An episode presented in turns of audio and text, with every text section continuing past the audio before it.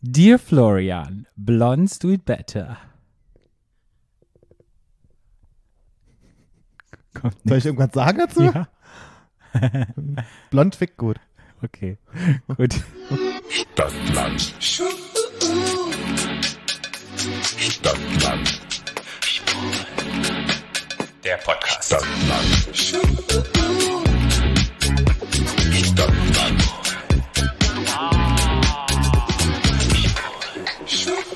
Hallo und herzlich willkommen. Zu Keeping Up with the Charmings will ich schon wieder sagen. ich, ich kann das nicht machen. Nein, wir sind nicht beim Keeping Up with the Charmings mehr. Zu Stadtland Schwul, eurem queeren Podcast aus Berlin. Hallo. Ja, wir sind wieder in einer normalen Folge angelangt. Ich, das ist total komisch, weil wir jede Woche Keeping Up with the Charmings machen und die regulären Folgen nur alle zwei Wochen, bin ich da total raus. Ja, geht mir genauso.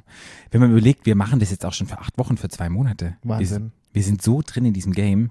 Wahnsinn. Ja, warum ich das gesagt hatte, war, Blondes do it better. Ich bin doch jetzt blond geworden. Ich bin erblondet. Viel, viel besser, Patrick. Ja? Viel besser. Ich habe von Anfang an gesagt, die langen Haare stehen hier nicht, mach die Haare kurz. Äh, Blond müssen es das nicht sein für mich, aber es steht ja trotzdem sehr gut, fand ich. Viel besser, zehn Jahre jünger. Siehst du aus wie 37. Arschloch. Aber ganz lustig, wir hatten ja Lou im Interview und ich habe dann gefragt, wie alt hättest du mich geschätzt? Und hat sie gesagt, naja, 31. Und da dachte ich so, uh, sehr aber die gut. wollten mal nett sein. Ja, glaubst du? Ja. Egal. Was ich sagen wollte zu den blonden Haaren, ich merke, wie die Leute anders auf mich reagieren. Das Mhm. ist echt super spannend. Ich war bei Freunden und die hatten so ein, die öffnen jetzt so eine kleine Bar und da waren so ein paar Leute da, die ich nicht kannte. Und es gab zwei Flirtsituationen, wo Typen mit mir geflirtet haben. Und ich habe mich so ganz toll gefühlt und war total schüchtern und dachte so, krass, was so ein Haarschnitt ausmacht, dass Leute. Ja, Patrick, weil du einfach mit den langen Haaren scheiße aussahst, die siehst du gut aus. Die Rechnung ist ganz einfach. ich glaube auch, ich fühle mich gerade so wohl in den Haaren, dass ich eine andere Ausstrahlung habe, dass die Leute, glaube ich, mich einfach Weil- du, du hast ja auch immer in den Haaren rumgefummelt, immer die ganze Zeit. Du warst mit deinen Händen in meinem Gesicht und in den Haaren und irgendwie die Haare, die Haare und ich hab mal so, oh. Naja, auf jeden Fall fand ich das super schön und fand es gut und ich Ja. denke so, jetzt rocke ich den Sommer wieder meine kurzen Ne, du bist ja Haare. auch so eine geile Sau. ja, und deshalb hab ich, dachte ich den, den Einstieg, ich weiß nicht, wer das gesagt hat, ich, ob das irgendeine, es war glaube ich in so einer Trash-TV-Serie in UK, Na, bestimmt. wo dann eine blonde, da gibt's doch so viele blonde, Gibt's ja großbrüstige, Gibt's ja nur blonde was ist Großbrüste. so Essex-Girls, die dann gesagt haben, Blondes do it better. Und dann dachte ich, mache ich es auch im englischen Das Akzent. ist ja auch so. ja. Also, also es ist nicht wirklich so, aber es- man sagt es ja ganz oft. Als du Haare hattest, wie war deine Haarfarbe? Na, ich habe ja so, ich habe so einen Rotstich in den Haaren, eher Okay. so äh, hellbraun. Man sagt ja dunkelblond, ich sage immer hellbraun. Hm, Und so mit so einem kleinen Rotstich. sehr gut. ähm, Das hat dich auch wahnsinnig interessiert, ne? Ja, nee, Ja. ich, ich glaube, ich hatte, ich, ich hatte ähm, dein Bart eben. ich habe dein Bart, habe ich mir so vor mir gehabt und als du den mal Du länger hast- wachsen lassen Weißt du hattest. was, du hast gar nichts über neuen Tattoos gesagt. Stimmt, gestern. Ja, mir ist es, es war so viel Stress. Ja, dein Gesicht ist voller geworden Ja. und die neuen habe ich nur Hast du mein Schweinchen gesehen? oink. Mein Schweinchen? Mhm, also auf dem linken inneren Unterschenkel. Auf der linken Wade. Genau, auf dem Patrick. Wade, genau, wenn man das auch schnell ausdrücken kann. auf der linken Wade, da hast du jetzt ein Schweinchen. Ein ein Pitbull-Schweinchen. Mhm. Und dazu einfach nur am Gesicht, waren Ja. das die beiden Sachen? Mhm. Wie lange saßt du? Keine Ahnung. Drei Stunden jeweils? Ich glaube, unsere HörerInnen würden das spannend finden. Wie ist die Schmerzgrenze, wenn du dich am Baden und im Gesicht tätowieren lässt? Also Gesicht hat überhaupt nicht wehgetan. Das war für ich so ein bisschen wie Microneedling. Okay. Wie so eine Hardcore-Kosmetikbehandlung. Mhm. So. Okay. Und dann Wade war auch okay. Ich habe mir ja so eine neue elektrische Zahnbürste gekauft, die so richtig krass Schall vibriert. Ich stelle mir das so ein bisschen vor. Also ich glaube, also ich glaube, Tätowieren ist ein bisschen schlimmer. Aber also es, es war keine Stelle, wo ich sagen würde, oh mein Gott, das würde ich nie mehr machen. Das war Mhm. auszuhalten. Weil Tätowierer benutzt ja immer auch so eine kleine, der macht ja immer so ein Pulver in seine, weißt du, wenn der, die benutzen ja immer so diese Creme zum, wenn sie tätowieren. Mhm. Da macht er immer so ein Zeug, was so ein bisschen betäubt. Ah, okay, das wusste ich Und dann muss er erst so ein paar Linien machen, damit es au- auf ist und dann macht er da das und dann brennt es erstmal so und dann wird es ein bisschen taub und dann kann man das ganz gut aushalten. Ja, ich finde es eigentlich ganz gut, da steht jetzt schon mal Berlin Ja. und dann kommt irgendwann der queere Podcast aus Berlin. Da kommt Genau. man auf deine ganze Stirn. Ja, da, kommt, da machen. kommt dann auf mein Gesicht, kommt dann quasi dein Gesicht drauf. Geil. Mhm, Wow. Endlich, endlich habe ich es geschafft. Da. Juhu. Ja. Sehr gut. Meine, meine Arbeitskollegen wollte immer, dass ich mir ihr Porträt auf meine Wade machen lasse und dann Mhm. habe ich das gepostet und meinte, sie sieht aber nicht so aus wie ich, hat die dann gesagt. Es ist denn eine hübsche Arbeitskollegin? Ja, Ja? ja. Gut. Bevor wir starten, als wir unsere zweite Staffel angefangen haben, haben wir ja euch gesagt, dass wir manchmal so Folgen machen, die jetzt kein richtiges Thema haben, aber wenn es einfach irgendwie brennt. Ja. Und irgendwie hatte ich so das Gefühl, seit unserer Hasskriminalität-Folge ist so viel krasses passiert in, in der Welt, in, in der queeren Szene und deshalb dachte ich, das irgendwie belasten, belasten nicht, aber ich nehme es mir irgendwie sehr zu Herzen und ich saß öfters da und habe Videos gesehen von irgendwelchen ähm, Gewalttaten gegen LGBTQI Plus Community Menschen und dachte so, wow, und es hat mich auch so ein bisschen mitgenommen, Ja. weil ich immer wieder denke, es ist 2021 und was passiert eigentlich gerade in dieser Welt? Und Ja. deshalb haben wir uns beide überlegt, okay, wir sprechen ein bisschen darüber, was so passiert ist. Ja. Ja. Aber wie immer haben wir zuerst mal was, Patrick? Unseren Social Media Post der Woche. Ja. Mhm. Liebe Leute, heute gibt es eine Triggerwarnung von uns, weil heute werden wir teilweise auch über Suizid zum Beispiel sprechen oder irgendwelche anderen Themen. Also wenn euch das irgendwie betrifft oder belastet oder so, es gibt heute die Folge und hört euch eine andere Folge an oder wisst einfach Bescheid, dass es um so ein Thema geht und bereitet euch vor und genau. Ja, das ist wichtig. Von A, Bis Z. Stadt, Land, Social, Media. ja. Mein Social Media Post der Woche, da muss ich mal ganz kurz gucken, ich habe da nämlich gespeichert. Ein Bild von der Berliner Weltzeituhr.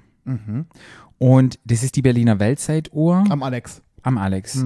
Da regnet es gerade und das ist irgendein Instagram-Account, der heißt Best of Berlin. Und ich habe dieses Bild gesehen und es ist ein unglaublich schönes Foto. Und ich habe mich erinnert, als ich in Berlin angekommen bin. So, das ist jetzt 20 Jahre her. Und ich weiß halt noch, man kennt sich ja nicht aus. Damals gab es kein Google Maps. Damals hatte ich wirklich noch einen Stadtplan und ich hatte dann an den Bushaltestellen den Stadtplan und du bist halt immer mit dem Fahrrad halt immer mit einem riesen Stadtplan rumgelatschen, um dich irgendwelche, um dich mit irgendwelchen Leuten zu treffen. Und dann war es so, dass der Treffpunkt schlechthin, wenn man sich am Alexanderplatz getroffen hat oder egal, wenn man an der S-Bahn irgendwo hin wollte, war immer, ja, der Treffpunkt die Weltzeituhr. Und ich glaube, bevor ich nicht in Berlin gelebt hatte, war mir die Weltzeituhr gar kein Begriff. Hast du das gewusst oder gehört, bevor du nach Berlin gezogen bist, dass es so ein Denkmal ist? Nee, bevor ich nach Berlin gezogen bin, habe ich das noch nie gehört. Nee. Und ich habe so ganz viele schöne Erinnerungen, weil ich so dachte, hey, ich habe mich mit so vielen Menschen dort getroffen aus der ganzen Welt, weil ich bin ja viel gereist und dann hieß es immer, wo treffen wir uns ja an der Weltzeituhr. Und ich habe ganz lange gar nicht gewusst, dass das eigentlich eine funktionierende Uhr ist. Aber das wusste ich. Ja. Ja. Und ich habe halt immer drauf geguckt und hatte halt gedacht, naja, Weltzeituhr, wie funktioniert die? Und es hat wirklich fünf Jahre gedauert, bis mir irgendjemand mal erklärt hat, weißt du eigentlich, wie diese Uhr funktioniert? Und letztendlich finde ich es ja super spannend, weil du hast ja die ganzen Kontinente drauf, einmal um Ja. die Uhr drumrum und dann ist ja nur so ein innerer Rand, der sich dann bewegt, wo du dann die ungefähre Uhrzeit bestimmen kannst in diesem Kontinent oder in diesem Land, wo du dich gerade eben befindest.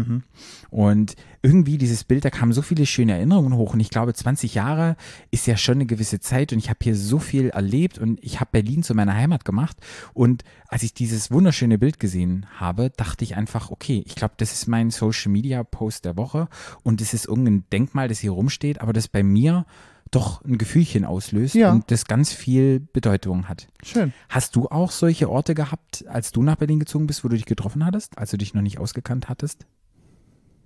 Im Darkroom im Lab? Gab es das Lab damals schon? Natürlich. Ja? Spaß, Patrick. nee, pff, nö. Nee? Nee. Hast du immer gefunden? Ahnung. Aber du warst auch schon in Zeiten hier, Smartphone-Zeiten. Ja, oder? ich- 2011 bin ich hergezogen. Okay, nee, da war das ja dann nochmal anders. Und wenn du jetzt sagen würdest, du triffst dich am Alexanderplatz, würdest du Ich auch habe sagen? mich, ich hab mich im ganzen Leben noch nie mit jemandem Alex getroffen. Nee? Nee. Okay. Also wir hab, ich habe mich mit euch mal am Alex getroffen, irgendwie zu, also, zu, was haben wir da gemacht? Wo sind, wo sind wir da hin? Auf der Demo, oder? der Demo, Black Lives ich. Matter? Ja, so. Also, aber ich, also ich, ich bin sehr, ich, witzigerweise, obwohl ich in der Nähe wohne, also Ja. wohl, nee, aber ist ja nicht weit weg, super selten am Alex, weil ich gehe nie einkaufen. Ich bin jetzt ein Online-Shopper. Mhm. Immer, ausnahmslos. Ich war die Woche lustigerweise wieder am Alex im Decathlon. Wegen meinem Zeltding da. Mhm. Da war das erste Mal seit, gut, mein Zahn, mein Kieferchirurg ist auch am Alex. Aber ansonsten bin ich da eigentlich nie. Wenn ich, wenn ich, in die Stadt, wenn ich in die Stadt fahre, das ist so geil. Es gibt ja, Mhm. Ja, aber ist ja Stadt. so. Wenn Ja, ich, also wenn ich, ich wenn ich in die Stadt fahre, das ist ja für mich, dann fahre ich immer zum Hackischen Markt.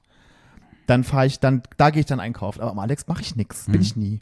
Da sind keine Geschäfte, die mich interessieren. Hättest du einen Platz in Berlin, der für dich irgendeine Bedeutung hat? So eine sentimentale Bedeutung? Ähm, sentimentale Bedeutung. Nee. Nee? Also ich habe halt, nee. Also ich, Berlin ist halt sentimental für mich Hm. besetzt. Also die Stadt Hm. Also alles, was dazugehört, ist für mich sentimental. Ich habe aber keinen wirklichen Ort, meine Wohnung vielleicht. Ja. Aber nee, ich habe keinen Ort, wo ich sagen würde, ich meine, was ich immer total schön ist, wenn wir im Sommer am Taptower Park sind, an unserem Plätzchen da, das finde ich schon sehr schön. Aber ich habe jetzt keinen Ort, wo ich sagen würde, oh, da bin ich, werde ich sentimental. Das habe ich, oder das hat irgendwie, ist irgendwas verknüpft mit irgendwelchen Gefühlen. Ja. Nee.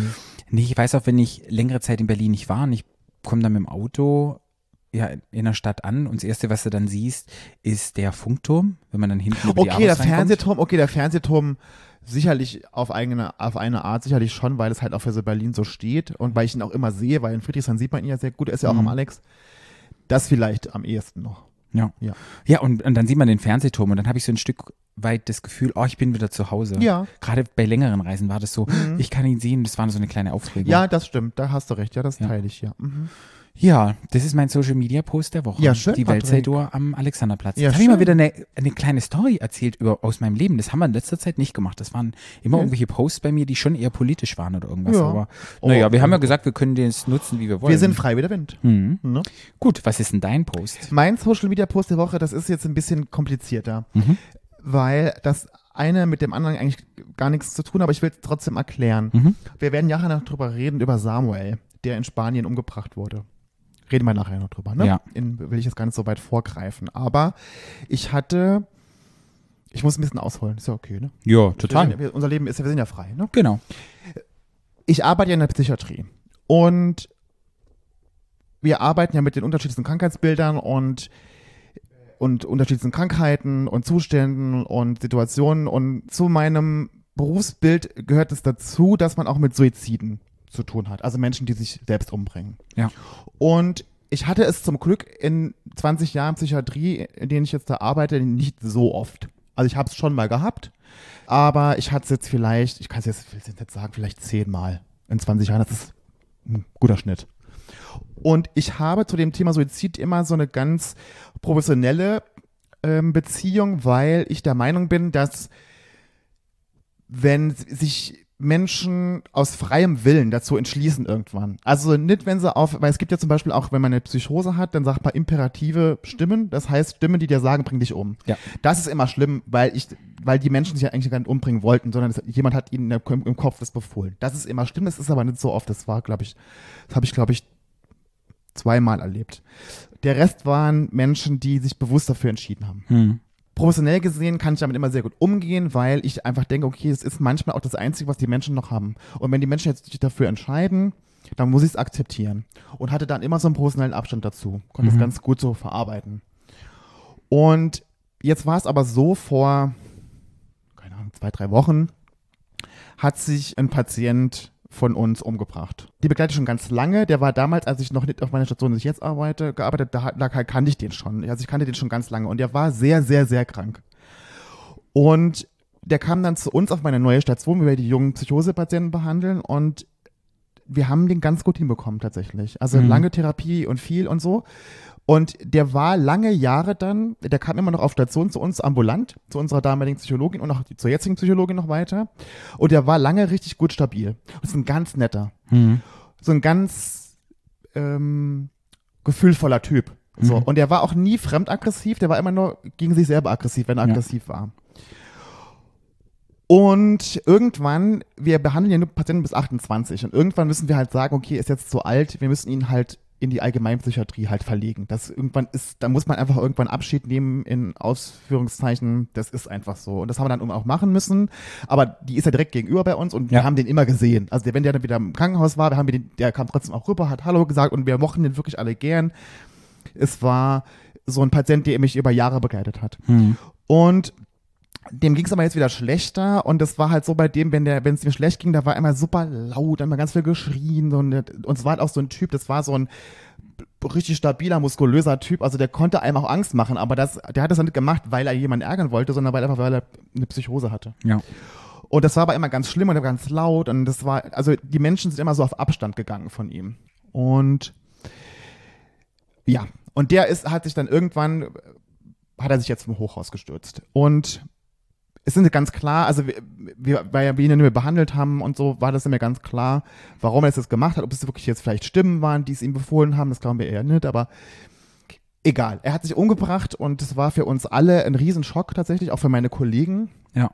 Und es war das erste Mal in 20 Jahren, wo mich sowas wirklich mitgenommen hat. Hm. Also wo mich das auch wirklich persönlich betroffen hat. Wo ich dann auch so Situationen hatte, wo ich im Fitnessstudio stand und plötzlich habe ich an den gedacht und mir kamen dann die Tränen, weil ich, ich akzeptiere das, wenn sich jemand umbringen möchte und ich habe halt so das Gefühl gehabt, also das ist, was mir im Kopf so rumgeht, ich hätte ihm einfach gern, ich hätte ihn gern noch in meinen Arm genommen und hätte ihm gern nochmal gesagt, dass wir ihn alle wirklich gern haben. Weil ich glaube, es hat ihm viel ausgemacht, dass die Menschen so auf Abstand von ihm gegangen sind, weil er halt immer so laut war.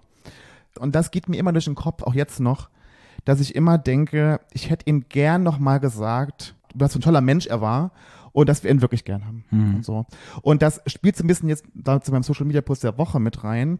Das war in der gleichen Zeit, wo Samuel in Spanien umgebracht wurde. Ja. Und da habe ich den gleichen Gedanken gehabt. Da habe ich den gleichen Gedanken bekommen, habe gesagt, wenn ich mir vorstelle, das hätte es auch du sein können, das hätte ich sein können, das hätte irgendjemand von unseren Freunden sein können, das hätte irgendjemand von meinen Arbeitskollegen sein können, der schwul ist oder lesbisch oder queer.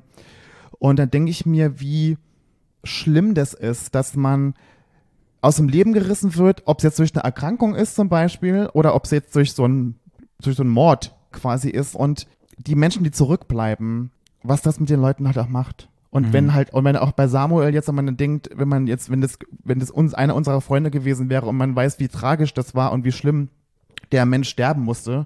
Und wenn man sich überlegt, dass er die letzten Worte, die der gehört hat, waren halt Schwuchtel und wie scheiße er ist, dann muss ich sagen, hat mich das sehr betroffen gemacht und mir ging es da wirklich schlecht. Und in dem Zuge hat jemand, so ein Illustrator, in, eine Illustration gepostet darüber, über die Geschichte über Samuel. Ja. Und die hat mich sehr berührt, weil dieses, ich mag ja Comics total gern und das hat alles so irgendwie, das hat für mich so ein rundes Bild ergeben, wie er das auch gemalt hat. Und das hat, das, das ist auch sehr bedrückend gemalt und sehr schwer gemalt. Und das hat das, aber beschreibt die Situation auch so gut.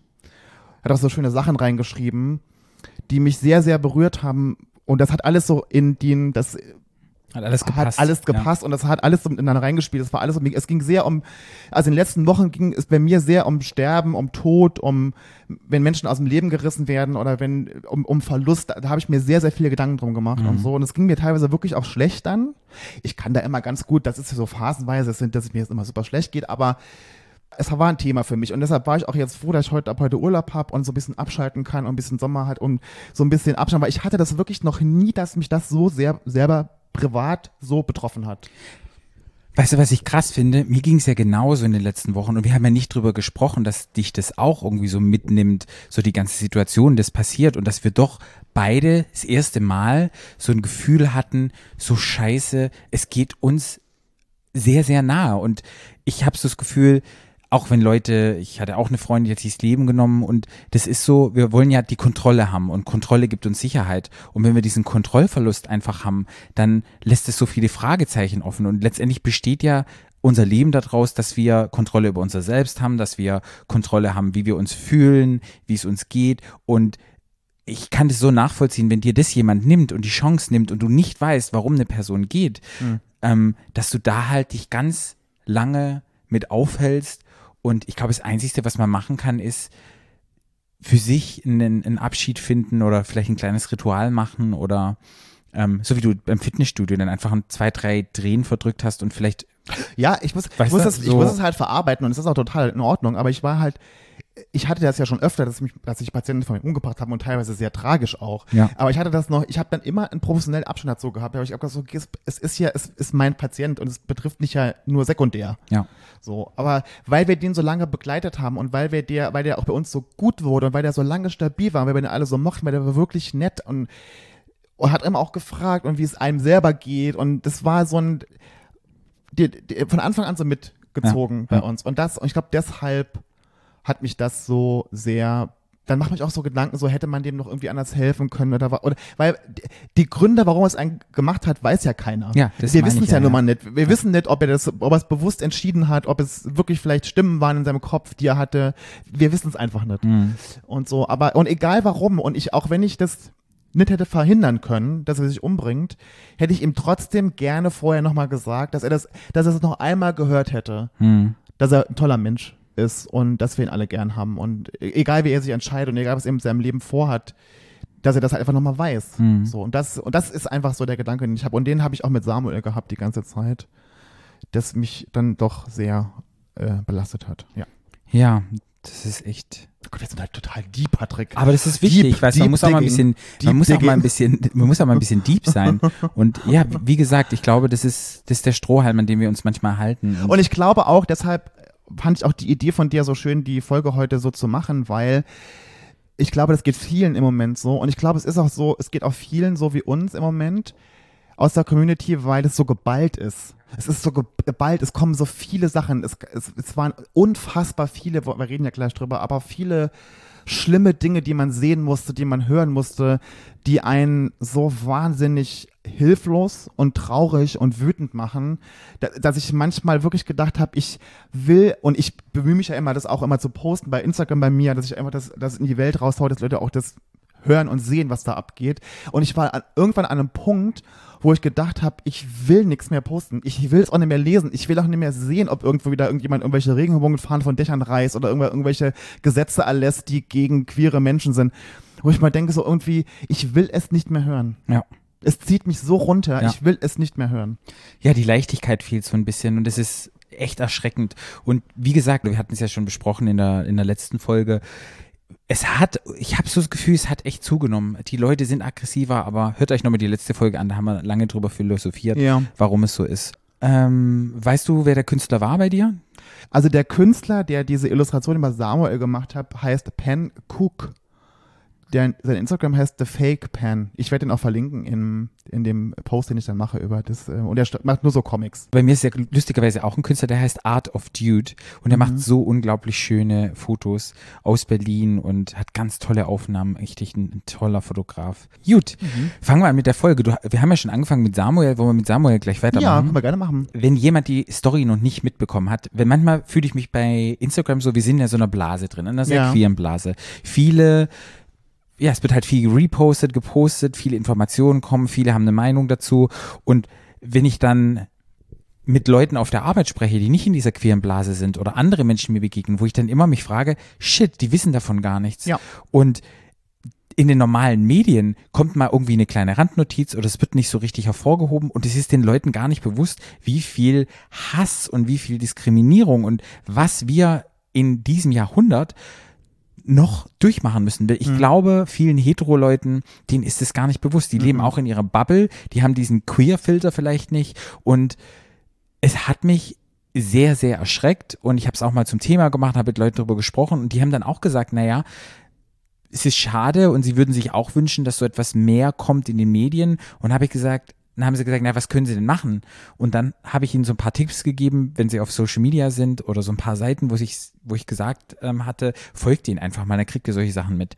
Nur mal zu Samuel. Samuel war 24 Jahre alt und kommt aus Spanien und er war irgendwie von einem Club und hat irgendwas mit seinem Handy ein Video gemacht und dann kam Also er kam aus dem Club und hat mit, also der war mit Freunden feiern. ja, Und ist aus dem Club und hat draußen vor dem Club mit einem, mit einer Freundin oder mit einem Freund über FaceTime telefoniert. Und dann kamen zwei junge Männer und die haben gedacht, er würde sie filmen.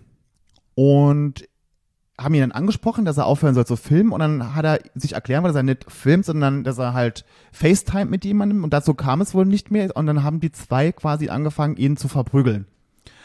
Und dann sind zwei Menschen, die auch vor dem Club standen, dazwischen gegangen, zwischen denen äh, in den Kampf und haben die auseinandergenommen quasi. Und kurze Zeit später kamen diese beiden jungen Männer wieder zurück mit zwölf anderen ja, Menschen. Und dann haben die halt, oder waren es zehn, also ich glaube, insgesamt waren es zwölf. Ja. Und dann haben die zu zwölf Samuel so verprügelt, dass äh, Samuel das Bewusstsein verloren hat und kam ins Krankenhaus und ist nie wieder aufgewacht. Ja. Und ist im Krankenhaus dann gestorben, Ja. also seinen Verletzungen. Das war in, oh, ich weiß gar nicht, wo in Spanien. Ich weiß es auch nicht, wo es war. Ich habe nur gelesen, dass sie vier Leute festgenommen haben Ja. und es waren drei Männer bisher Und eine und Frau. eine Frau. Ja. Und ich finde es gut und ich hoffe, die finden die restlichen Leute auch. Und meine Frage war so, wenn so etwas passiert, wie würde ich mich verhalten? Ich würde probieren, wegzurennen, um Hilfe zu schreien, aber was macht man denn in so einem Moment?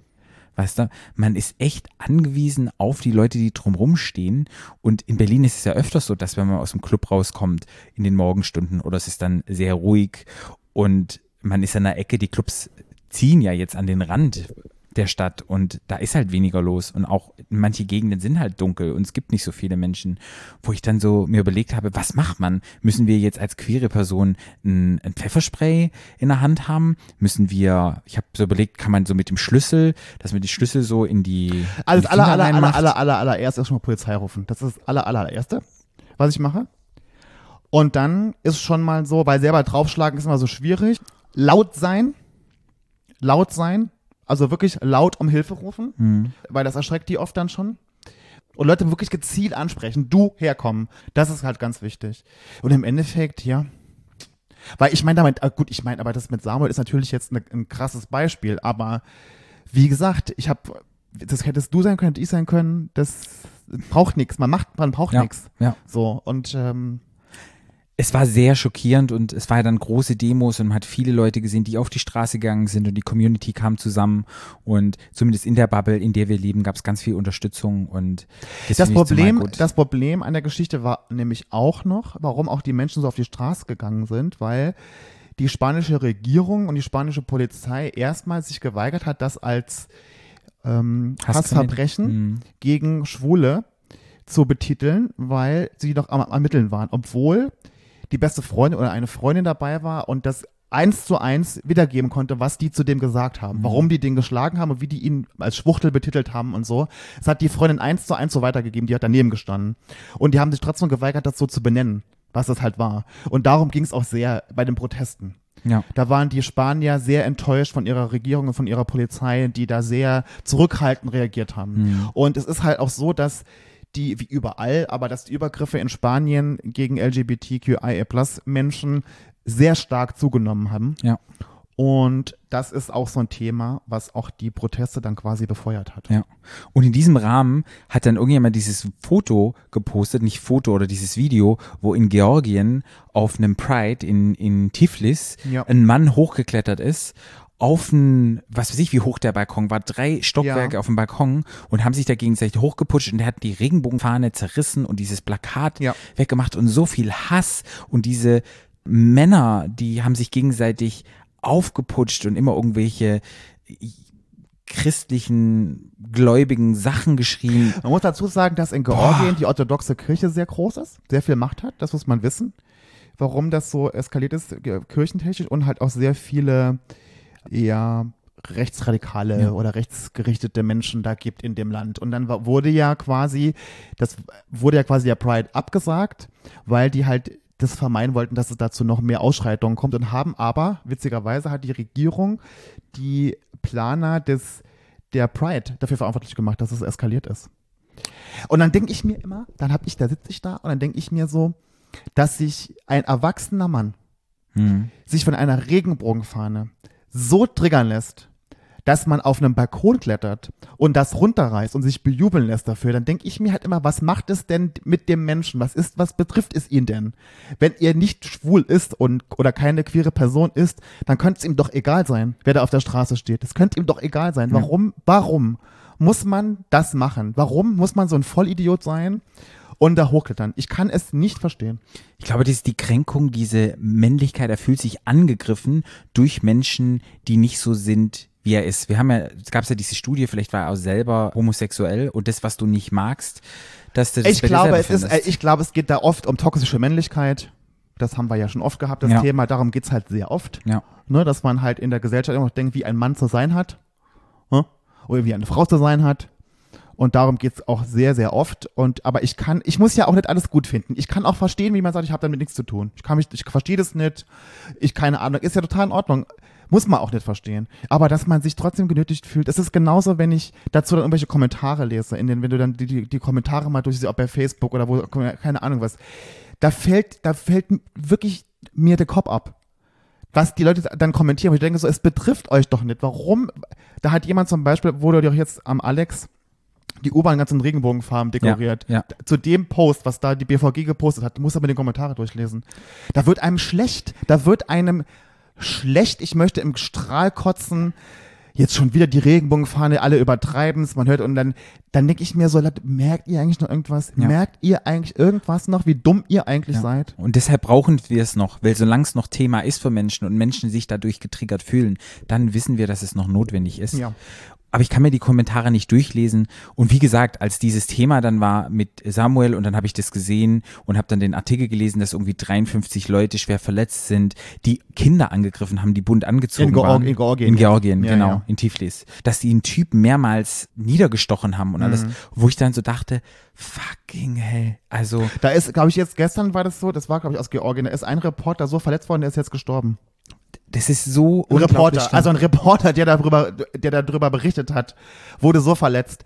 Also man ist einfach nur noch sprachlos. Ja. Man ist sprachlos und aber gut, diese, diese Länder, was soll man da sagen? Ne? Ich meine, jo. Ja, ich, was ich halt so überlegt habe für mich, ich habe mit Hetero-Freunden, die nicht in dieser Blase drin sind, das besprochen. Sie haben auch gefragt, was können Sie tun in solchen Situationen? Habe ich gesagt, ja, steht zu den Leuten, wenn ihr Leute seht, die irgendwelche Homophoben, auch wenn es im Freundeskreis ist oder es kommt irgendwie ein blöder Spruch mit Hey Schwuchtel oder keine Ahnung, auch wenn es aus Spaß gemeint ist und die sind selber nicht schwul und haben damit eigentlich nichts zu tun, dass man die korrigiert und einfach denen klar macht, dass das nicht okay ist. Und wenn jemand homophob ist, und man ist mit ihm zusammen, dass man einfach dann eine Entscheidung treffen sollte und man kann nicht einerseits sagen, oh, wir sind queer-friendly, aber andererseits hängst du mit Leuten ab, die irgendwelche homophoben mh, Aussagen tätigen Also sowas. man kann ja zum Beispiel schon mal die Sensibilität der Leute schärfen, wenn ich jetzt zum Beispiel so einen Artikel poste, wenn über was sowas passiert ist und meine Hetero-Freunde sehen das, dann fände ich es ja schon mal gut, wenn meine Hetero-Freunde das auf ihrem Instagram weiter posten würden, Genau. dann würden nämlich, damit, damit nämlich ihr, ihre Hetero-Freunde auch das nochmal lesen können.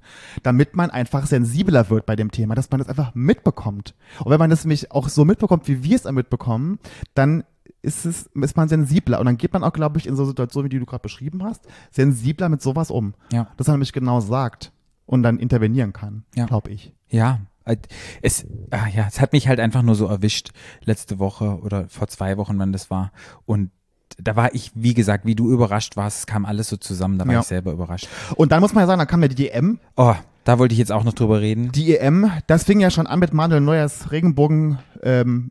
Ja. Der war ja, ist ja irgendwie, wie, was, wie sagt man, ähm, Spielführer Mhm. und hatte ja eine Regenbogenbinde um. Also so, die haben, die Spielführer haben ja so eine Binde am Arm. Ja. Und die war Regenbogenfarben bei Manuel. Da gab es eine riesen Diskussion von der UEFA, dass Manuel Neuer diese Regenbogenbinde da, tragen darf, weil das ein politisches Statement ist. Und das möchten die nicht. Die möchten nicht politisch sein. Manuel Neuer hat aber gesagt, er hat es nett formuliert, er hat aber gesagt, er könnte mich am Arsch lecken. Mhm. Ich ziehe das nämlich trotzdem an, weil ich finde es nämlich sehr, sehr wichtig, dass man den, diesen Menschen Respekt zollt und das da sichtbar macht. Fand Ja. ich sehr schön von Manuel Neuer. Hut ab vor dem Mann, der das einfach konstant durchgezogen hat. Mit der Regenbogenbinde übrigens. Genau, dann kam diese riesengroßen Arena-Gate mit den Regenbogenfarben. Naja, da ging es ja darum, dass ja Deutschland gegen Ungarn gespielt hat und in Ungarn ja ein Gesetz erlassen wurde gegen, also ein Gesetz eigentlich gegen LGBTQIA Menschen, Mhm. Wo, also glaube ich, Adoption eingeschränkt wird. Ach, alles, alles halt. Also es wrong. wird alles Schritt ein, zurück. Also wie gesagt, ein, ein großer Schritt zurück in die Steinzeit. Und da wurde, war, wurde die Idee immer größer zu sagen, okay, wir setzen ein Statement und färben quasi die in Bayern die Arena, die kann man so, die haben so Lichter, die kann man Mhm. einfärben, in Regenbogenfarben ein. Ja. Ja, und man hat ja gemerkt, was daraus geworden ist. Es kamen dann Regenbogenfahnen. In manchen Ländern, wo diese EM-Spiele waren, wurden die Leute abgeführt, die Regenbogenfahnen wurden denen abgenommen und es wurde halt auch wieder, ich weiß nicht, warum die Leute gegen diese Regenbogenfahne so einen Hass haben. Ich verstehe es nicht. Der- Aber egal. Äh, naja, Warte mal, egal, weil der Höhepunkt kam ja dann noch. was denn? Naja, ähm, das Finalspiel. Dann wurde es noch gegen Homophobie, kam noch Rassismus mit ins Spiel. Nee, aber warte mal, ich, ich bin noch gar nicht fertig Okay, mit der, okay, mit der. Regenbogenarena. Ja. Es geht ja noch weiter. Jetzt muss man ja auch dazu sagen, dass die UEFA ja auch da wieder, das ist ein politisches Statement, das möchten sie nicht. Haben aber dann im gleichen Zuge ihr UEFA-Logo mit einem Regenbogen hinterlegt. Hast du das gesehen? Ja. Da wird einem ja doppelt schlecht, muss man ja sagen. Das ist ja eine Doppelmoral, der wird, das ist ja wirklich Wahnsinn. Dann hat der Viktor Orban seinen Besuch abgesagt in dieser Arena. Und da muss man ja sagen, ja, es ist vielleicht politisch, vielleicht, aber es ist ja, hat ja auch was mit Sichtbarkeit zu tun und man will ja auch jemanden unterstützen mit sowas, mit so einer. Und man muss auch immer noch sagen, es ist eine scheiß ist ein scheiß Licht. Es ist ein Licht, ein, eine Stadion wird beleuchtet. So. Es wurde ein Riesengeschiss drum gemacht. Im Endeffekt muss man aber auch sagen, dass ich finde, dass es im Endeffekt gut für uns war, weil alle darüber berichtet haben. Ich habe das noch nie erlebt, dass in der Tagesschau wurde darüber berichtet. Ganz, ganz viele Fußballer haben sich dafür ausgesprochen, dass, also oder da- dass sie das scheiße finden, wie die UEFA damit umgegangen ist. Und es war für die UEFA ein richtig krasser Schuss ins Knie, was ich total sehr begrüße. Ja. Dann ging es aber auch noch weiter, weil VW wollte im Stadion mit Regenbogenfahren werben. Also VW hatte so, die haben ja so immer so Banner, die haben Ja, so ja, ja, ja. LED-Banner, Diese die LED so, genau. mhm. Und VW ist ja, war ja ein Sponsor von der EM und die wollten gerne mit Regenbogenfarben im Logo und so, also werben. Es wurde ihnen auch verboten. Was? Weil, es wurde ihnen verboten, genau, weil nämlich ein Spieler war in Russland, eins war in Aserbaidschan. Und in den beiden Ländern sind die Regenbogenfahnen verboten. Wurde auch, aber dazu muss man auch wieder sagen, das kann eigentlich egal sein, wenn es verboten ist, weil die UEFA in den Stadien Hausrecht hat. Das wäre genauso wie du kannst in deiner Wohnung in den vier Wänden machen, was du willst. So, hätte auch die UEFA da sagen können, ist mir scheißegal, was ihr verbietet draußen. In meinem Stadion kann ich machen, was ich will, da kann VW werben, was sie wollen. Haben sie auch nicht gemacht. Das muss man alles verstehen und wissen, wenn man das nächste Mal wieder, nächstes Jahr ist ja WM in Ja. Katar. Ja. Da Und in das- Katar, oh, das ist das nächste. Jupp, jupp, jupp. Uh, da habe ich neulich mal gelesen, wie es da abgeht und Mit Sklaverei beim Stadionbau und so und diese ganzen, äh, die, die ganzen, äh, ja, wissen wir Bescheid. Ja, Und dann ging es weiter zum Finale, Italien gegen England. Ja. Und es kam zum. Elfmeterschießen und es gab vier schwarze Männer. drei. Ah, drei schwarze Männer, genau. Bukayo Saka, Marcus Rashford und Jaden Sancho, die einfach verballert haben. Die haben einfach daneben geschossen. Und dann ging's los, dass rassistische Anfeindungen gegenüber den Spielern losgetreten worden sind in England, Sachen passiert sind. Also das war next level. Also man muss halt sagen, dass die Engländer, die englischen Fans ja schon dafür bekannt sind, dass sie halt so sind.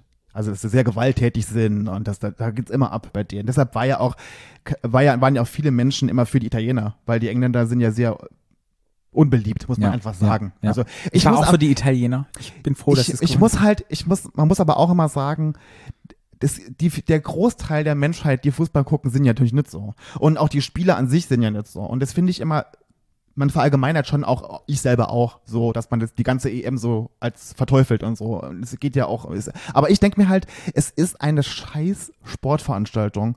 Und es ist auch nur im Fußball so. Ich habe bei, bei, in Wimbledon im Tennis noch nie erlebt, dass irgendjemand randaliert hat, wenn jemand, wenn Steffi Graf verloren hatte damals. Ja, habe ich noch ja, nie erlebt. Ja, Und dann denke ich mir so, die Leute, wenn du die im Fernsehen siehst, diese englischen Fans, und auch nachher die Kommentare, die diese abgelassen haben, über diese drei jungen Männer, die halt am Schluss eingewechselt wurden und am Schluss die beiden, und davor haben die gar nichts gemacht, ja.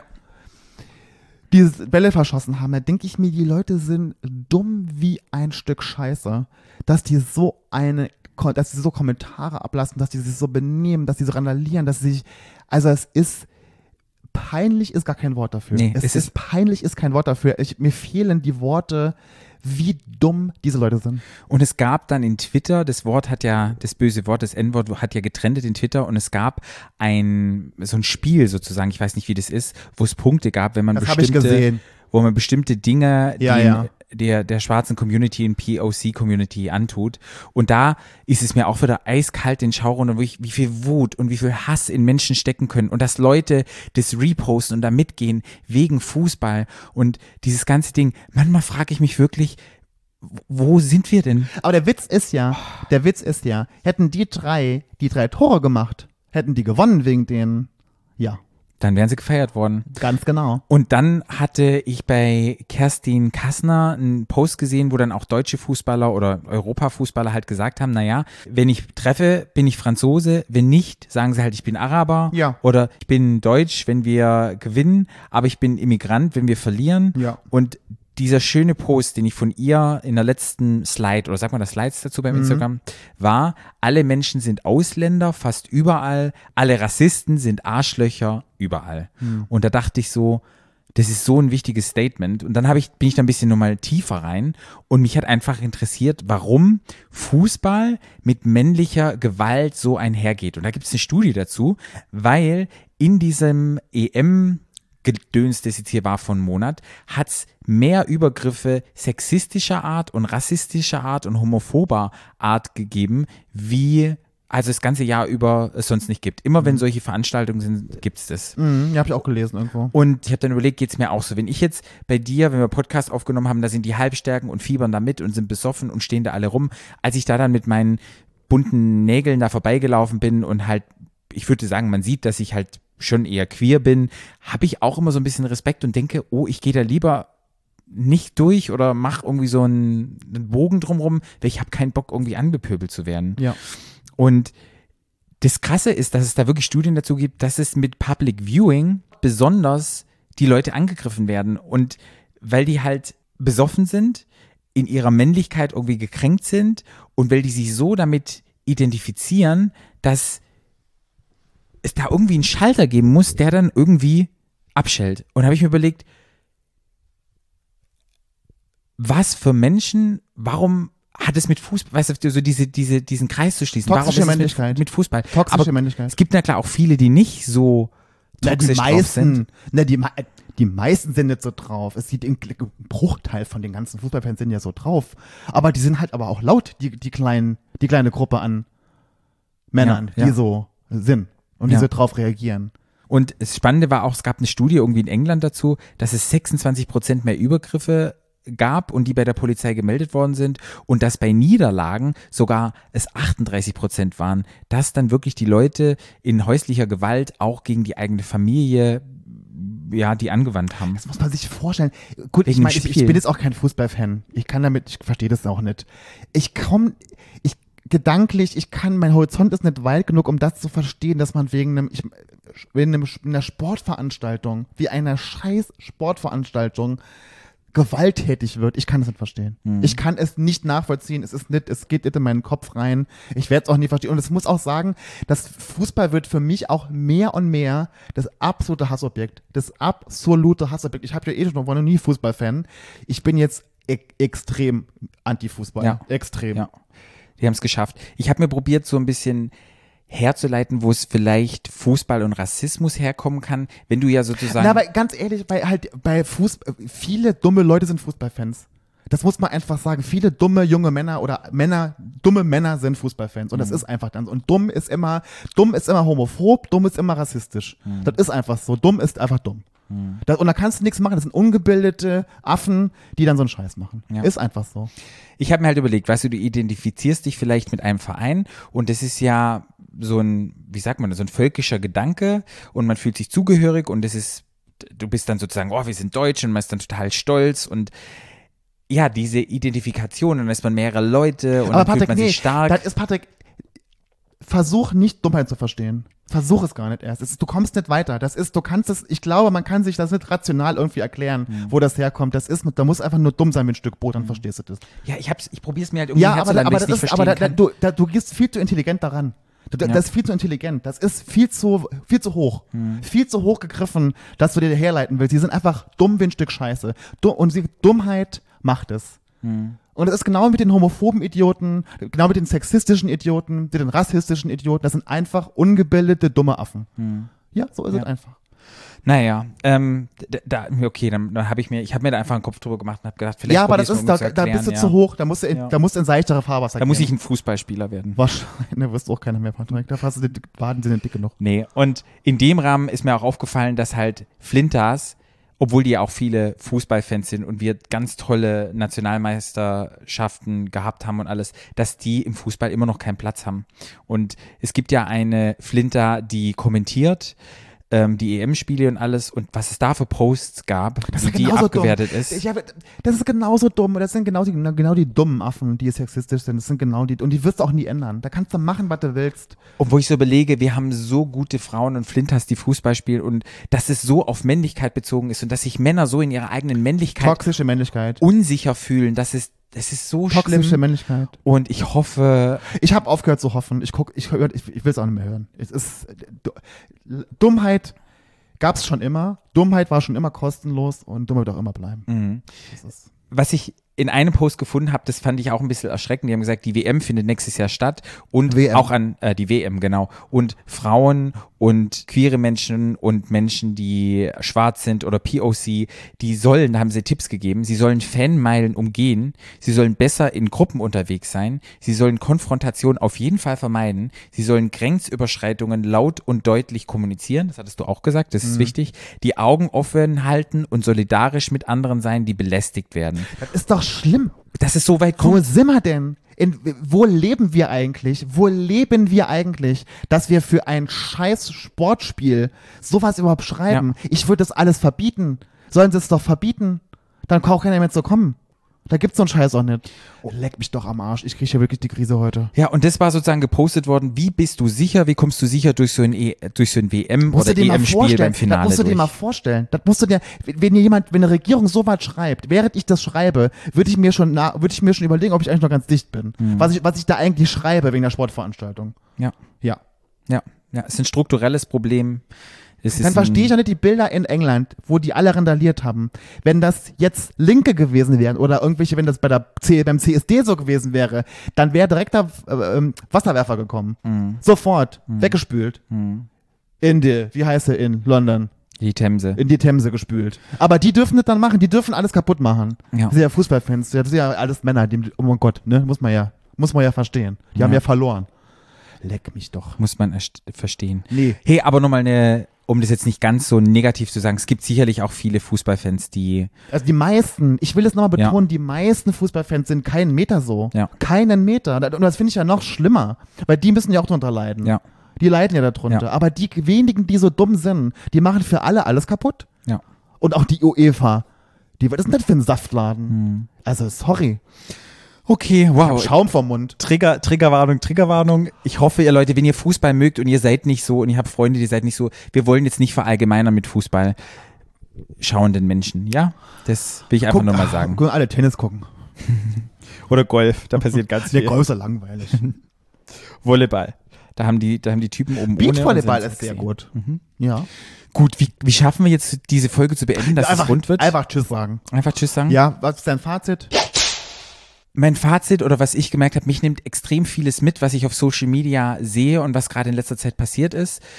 Ich weiß nicht, ob das mit dem Alter zunimmt, dass man sich mehr im Kopf macht oder ob es damit zunimmt, dass ich mehr äh, mir Gedanken über Dinge mache jetzt mit zunehmendem Alter und mein Fazit war, ich fand es gut, mit dir darüber zu sprechen und ich finde es gut, das auch mal so im Podcast mit unseren HörerInnen zu teilen und ich glaube, das müssen wir öfters machen. Wir müssen öfters mit Menschen sprechen und wenn uns so etwas belastet oder uns das nahe geht, das einfach mit Menschen teilen. Und ja, das ist, glaube ich, so mein Fazit von dieser Folge. Ja, da schließe ich mich dir an. Das ist auch mein Fazit. Und ich sage immer, geteiltes Leid ist halbes Leid. Genau. Okay, liebe Leute, dann hören wir uns in zwei Wochen wieder. Jetzt müssen wir nochmal in kleiner Note was sagen. Es gibt immer noch Tickets für unsere Live-Show. Am 16.8. Ja. Äh, werdet ihr was verpasst, wenn ihr nicht kommt. Also bitte kommt mal alle. Genau, macht es. Und ihr könnt euch beruhigen, wenn ihr diese Folge jetzt hört, haben wir sicherlich Spaß und werden unser Frust und Ärger und unsere Trauer Also wegtanzen. ich kann euch ja schon mal sagen, ich werde jetzt in diesem Moment wahrscheinlich in einem schwarzen Tütü irgendwo tanzen. Mhm. Und wir werden tanzen für euch und wir schicken euch ganz viel Luft und Liebe. Und die Menschen. Und geile Bilder. Ja, und die Menschen, die ihren Sticker bekommen haben, ich würde mich mega freuen. Mich würde interessieren, wo ihr die Sticker hinklebt. Es ist ja eine kleine Überraschung mit drin. Macht mal ein Foto, taggt uns drin, die Leute, die einen haben wollten. Die Briefe sind raus. Ich würde echt mal gucken, wo sind wir gelandet. Ja. Postet es mal und taggt uns mal drin. Würde mich interessieren. Okay, dann war's das für heute. Dann schaltet auch in zwei Wochen, also nee, schaltet nächste Woche bei Keeping Up with the Charmings ein, wenn ihr wollt. Ja, Und in zwei Wochen schaltet wieder ein, wenn das heißt Stadt Land, schwul. tschüss. Der Podcast. Stadtland. Stadtland.